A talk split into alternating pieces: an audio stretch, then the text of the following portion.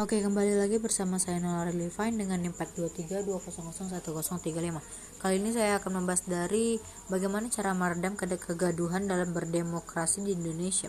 Oke, kegaduhan yang terjadi saat ini memang mengakibatkan dari sistem multipartai.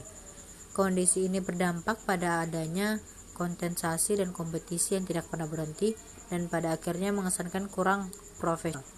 Menghadapi kegaduhan di Indonesia, khususnya dalam hal berdemokrasi, NKRI perlu menekankan fungsi prudensial yang menjadi sistem negara saat ini. Sebab, jika terjadi kegaduhan dalam berdemokrasi dan dibiarkan, pemerintah akan sulit fokus dan sulit membangun. Pemerintah dan masyarakat sebaiknya bekerja sama untuk berhenti menciptakan kegaduhan berdemokrasi di tengah kondisi perekonomian yang sangat sulit. Upaya mengatasi persoalan ekonomi seperti ini membutuhkan pemerintahan dan masyarakat yang sulit. Kegaduhan terjadi semata karena lemahnya koordinasi di pemerintahan, sehingga berbagai konflik dalam berdemokrasi muncul. Perbedaan pendapat yang terjadi seharusnya telah dikelola, telah dikelola dengan baik. Tidak perlu sampai memunculkan konflik ini dan penting karena pemerintahan sedang menargetkan untuk menjaga optimisme di kalangan pelaku ekonomi dan juga buat para pendemokrasi.